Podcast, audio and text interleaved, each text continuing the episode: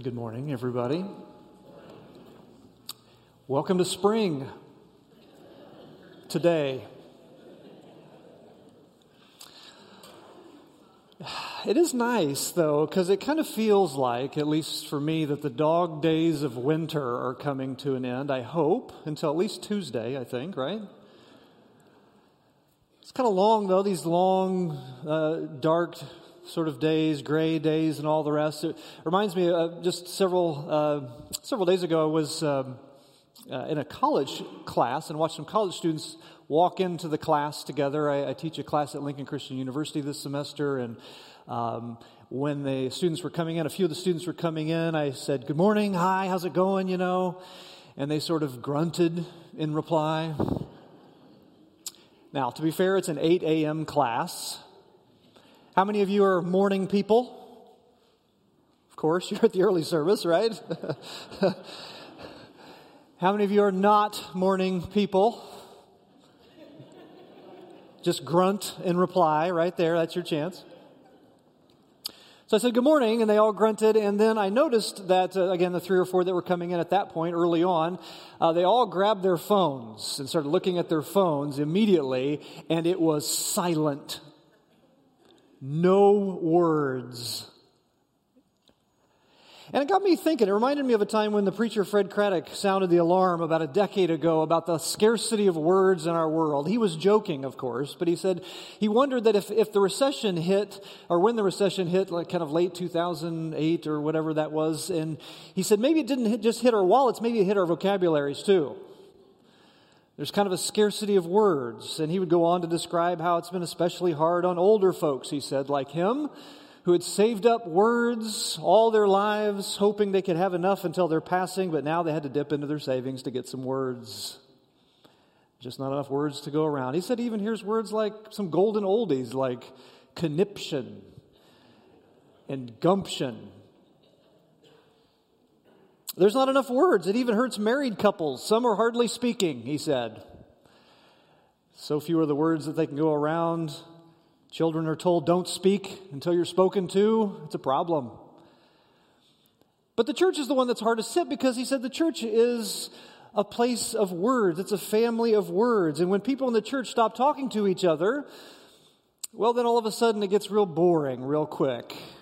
Church is just small talk, the same old small talk. It's the same old Bible lessons over and over and over again. Not enough words.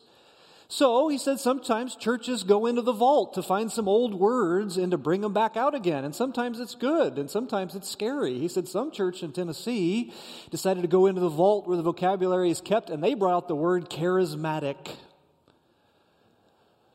Scared the whole denomination. Someone asked, Should we be speaking in tongues? And they said, No, no, we don't have enough words to go around now as it is. That's a luxury we can't afford. Put that back in the vault. I thought about that though. I've noticed some people have talked about pulling out some old words from the, from the vault, words like evangelism. Ooh, boy, I don't know. That's a tough one before it got sort of stored away, evangelism kind of became a little bit of a dirty word. Started to sound like high pressure on the street, somebody approaching you almost like a peddler. Hey, want a good time in eternity? I've got some, got some things for you.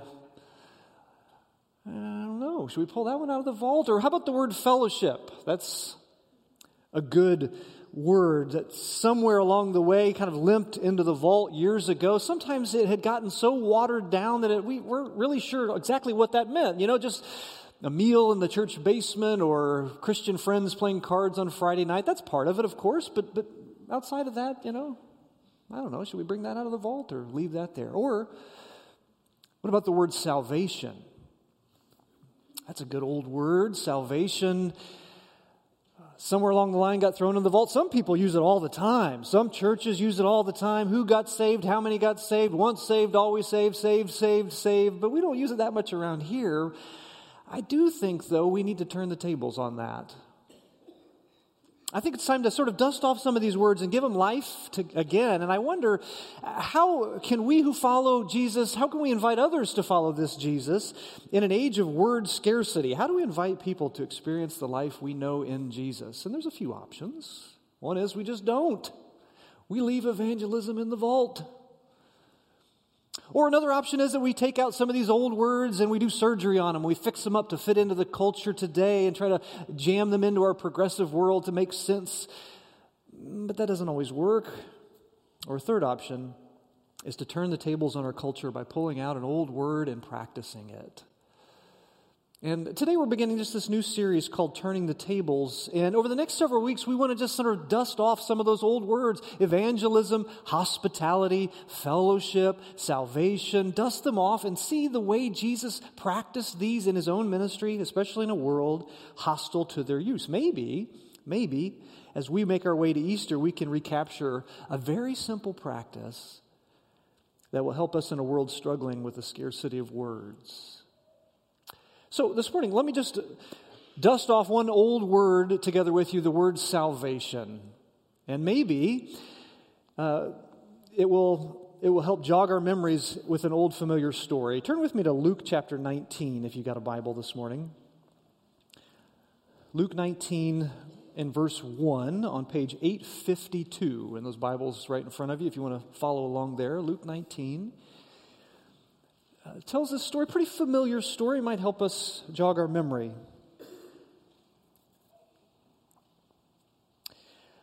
Uh, Luke writes Jesus entered Jericho and was passing through. A man was there by the name of Zacchaeus. He was a wee little man. Well, that may be the song, not the scripture. He was a, a chief tax collector and was wealthy. He wanted to see who Jesus was, but because he was short, ancient Mediterranean culture, that probably means he was under five feet tall, he could not see over the crowd. So he ran ahead and he climbed a sycamore fig tree to see him since Jesus was coming that way. And when Jesus reached the spot, he looked up and said to him, Zacchaeus, come down immediately. I must stay at your house today. So he came down at once and welcomed him gladly. All the people saw this and they began to mutter, He has gone to be the guest of a sinner. They began to complain and backbite and, and, and criticize. But Zacchaeus stood up and said to the Lord, Look, Lord, here and now I give half of my possessions to the poor, and if I've cheated anybody out of anything, I will pay back four times the amount. Jesus said to him, Today, salvation has come to this house, because this man too is the son of Abraham. For the Son of Man came to seek and save the lost. Do you hear the old word there? Salvation. Jesus dusts that word off right here in this story. Maybe we need to dust it off too, clean it off. I think the story helps. Now, it's easy, I think, to sentimentalize this story and only to read it as, as, sort of the children's Sunday school version of the story, as if the moral of the story is to say that Jesus loves short people too.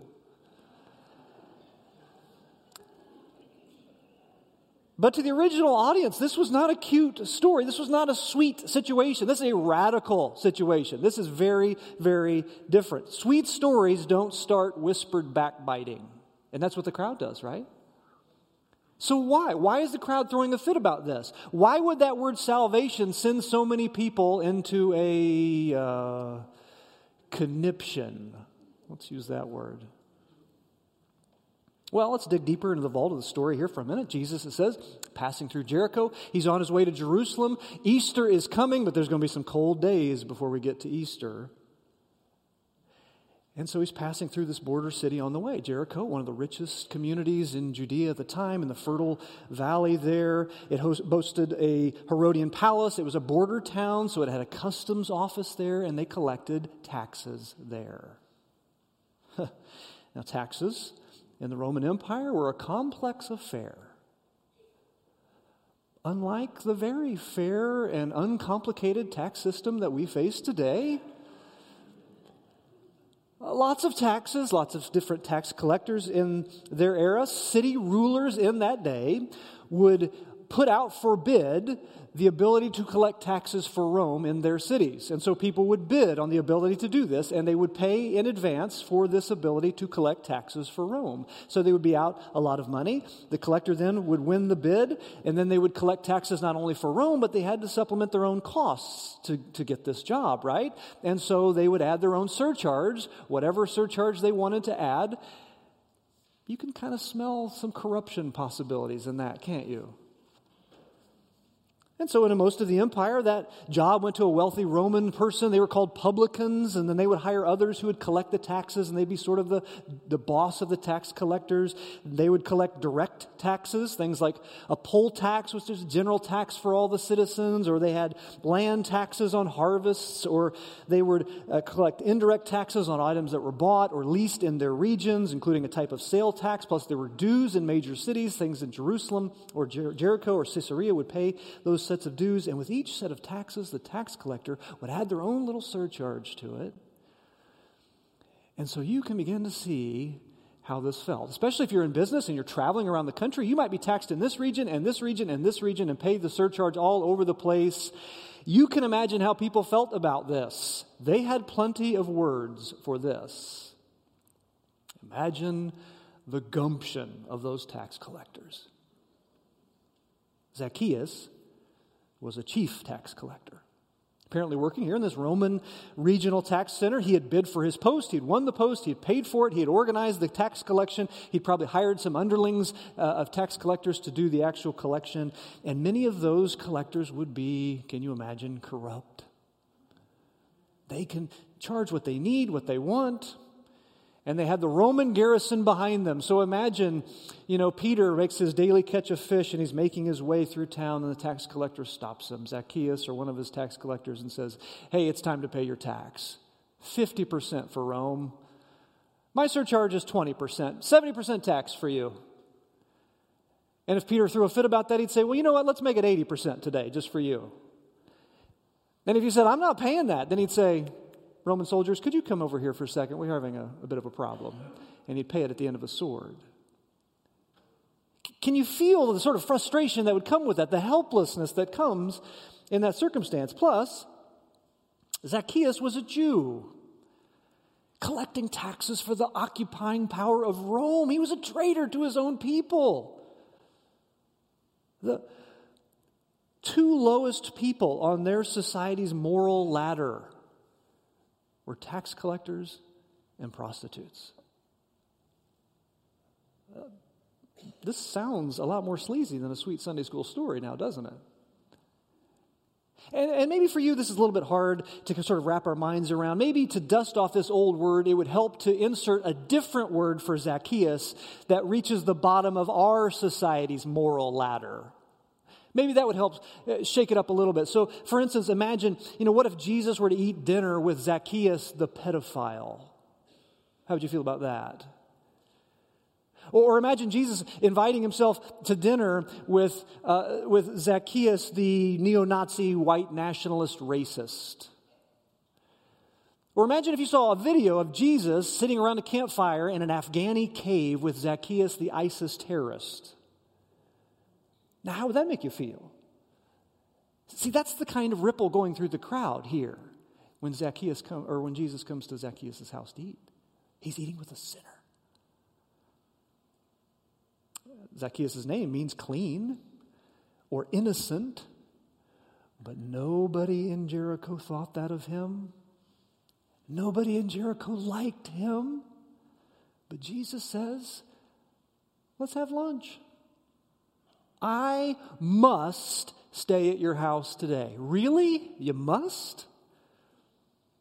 I mean, pious Jewish people would never be caught dead going to a tax collector's home, let alone have a meal. They felt like anybody irreligious enough to collect taxes for a foreign power like Rome would probably not tithe their foodstuffs, and so therefore you can't trust what they put in front of you. And plus, a meal in their culture meant acceptance, it was a welcome of that person into your life. And Jesus welcomes him. And Zacchaeus is blown away by this welcome of Jesus, this Jewish rabbi, this popular Jewish rabbi. So he offers restitution for all of his crimes. Did you hear him? He cried out, Half of my possessions to the poor a, fourfold return to those he cheated. The Mosaic law only required maybe a 20% restitution for most crimes. Major, major crimes like stealing an ox and slaughtering it, that might be a four or fivefold restitution, but that's only if you had witnesses and can prove and this and that. Zacchaeus, though, he goes deep into his wealth and the most extreme repayment plan possible. Why? I think it's because Jesus dusted off this old word and he brought it out of the vault and he handed it over to the worst sinner of his society. And he said, Today, salvation has come to this house. Salvation. Could you afford to hear that word again this morning? Maybe you're so grimy from the choices you've made in your life that you can't even imagine a God in the flesh calling you down from your isolation and welcoming you. But He does. This God does. In fact, I think He likes to use this word. I think He likes to throw it around, even today, especially today. Is it time to accept this salvation in the life that you've corrupted? Is it time to see this Jesus and accept his welcome?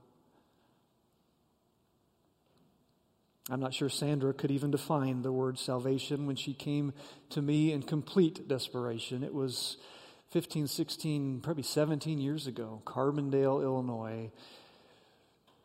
She came to me and I didn't really know her, and she sat down and she couldn't even look me in the eye. Her life was a mess, she said. It started with a boyfriend here and a boyfriend there, and then she began to say to me she had slept with so many men she couldn't even tell me how many and there were booze involved, and then drugs involved, and then stealing in order to make the purchase of the drugs that she needed, and then depression and despair. And her life was such a mess, such a mess. She couldn't even look me in the eye until at one point in the conversation, she finally fluttered her eyes up just enough to look me in the eye and to ask me this question. She said, Could Jesus love someone like me?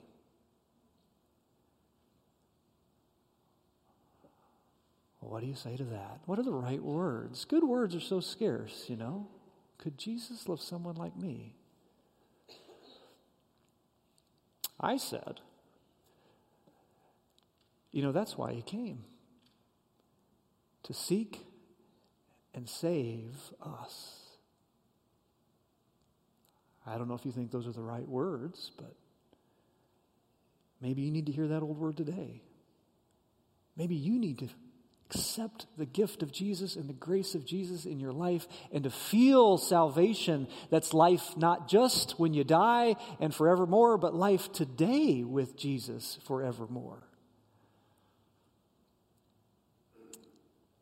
Even today, as you come and are in this place, if you've never accepted the gift of Christ, we want that for you even today after our services, always in the family room afterwards. We're there to pray with you and to talk with you and to take next steps in faith with you. Maybe today. Maybe today. Jesus came to seek and save the lost, but notice that's not, uh, not just why he came, filling up this old word salvation with wonderful meaning. Notice also how he came. This is what we're going to talk about for the next several weeks this, this daily practice of sharing meals.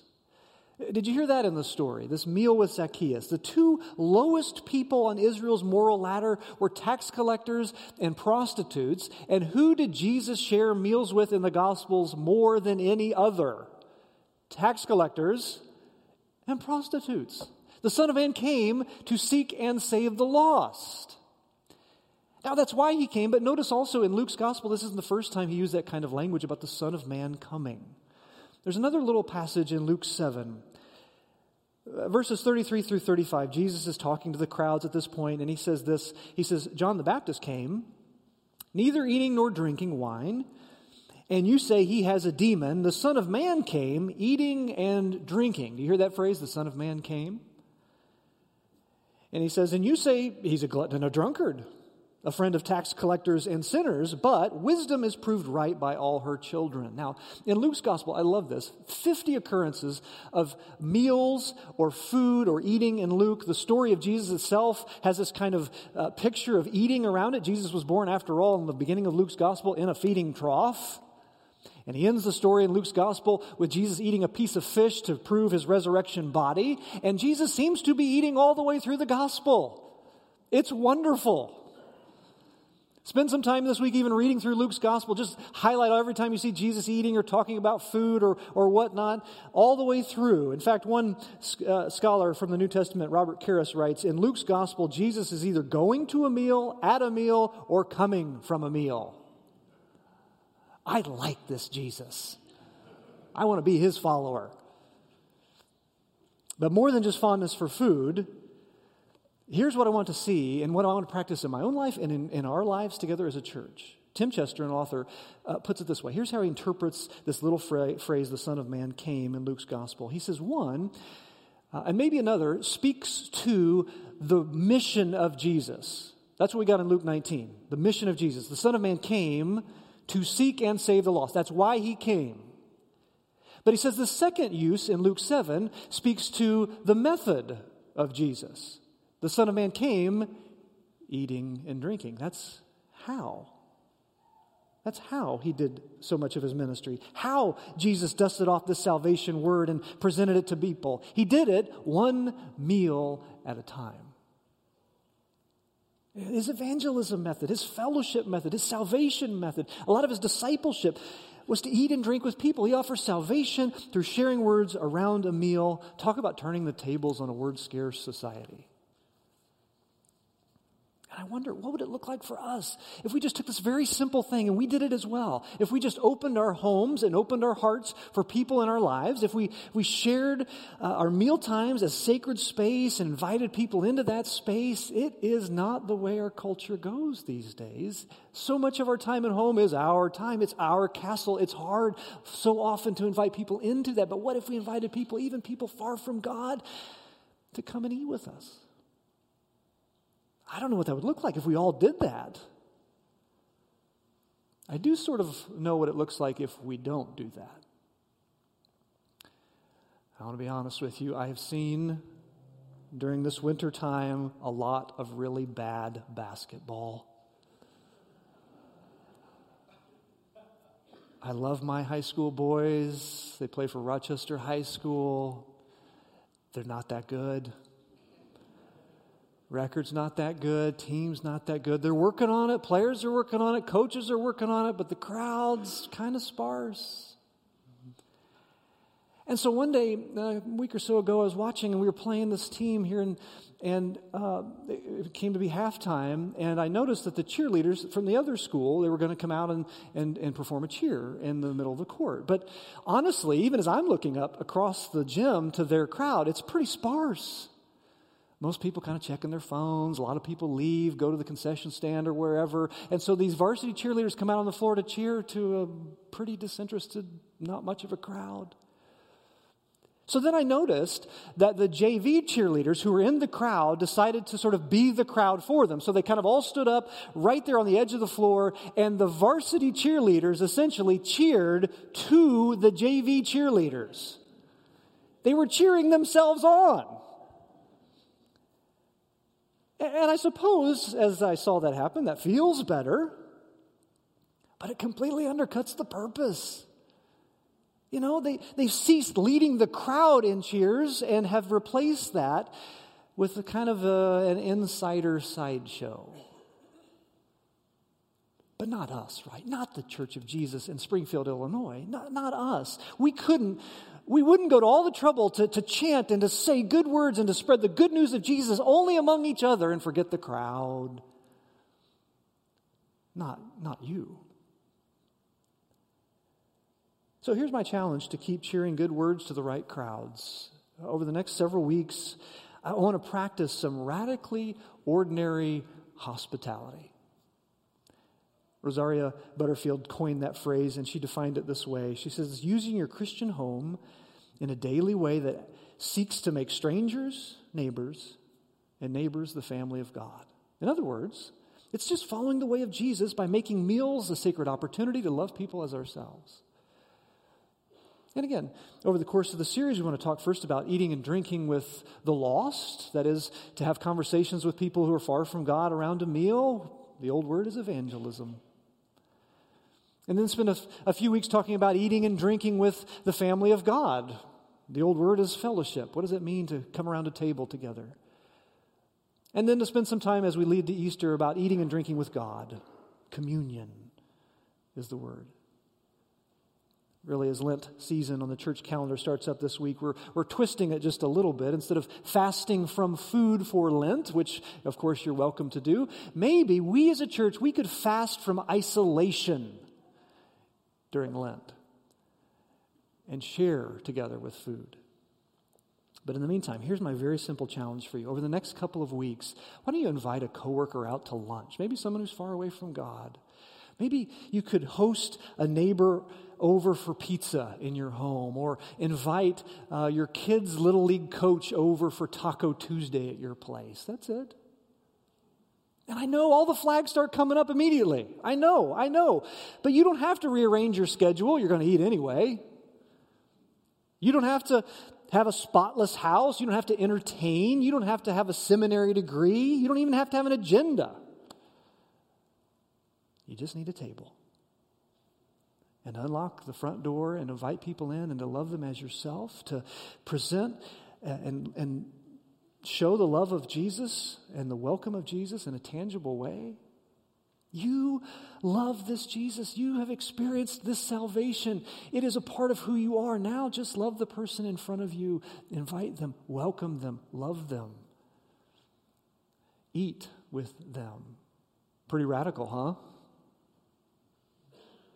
Might sound too simple, but it might just have our Lord pulling out an old word from the vault. Imagine Jesus saying to your friend, to your family member, to your classmate, to your coworker around the table with you, imagine him saying to you, Today, salvation has come to this house. Because this person, too, is a son of Abraham, for the Son of Man came to seek and to save the lost. Uh, let's pray. Father, um, it's so easy to think about, sometimes hard to do, but just to love people as they are around a table in a meal. Help us to be intentional, Almighty God, with, with this action, to be prayerful with this, to find ourselves hospitable, fellowshipping, evangelistic, dusting off those old ideas, Almighty God that really aren't old ideas at all, but are as fresh as today, as needed as today. We pray you put in our path those people that we could love, that need love, that need that salvation that we have and we boast about this morning in our worship. Father, help us to be conduits in your community for the same Jesus who would look at the worst of society sinners and say, I'm coming to your house today. Let's eat.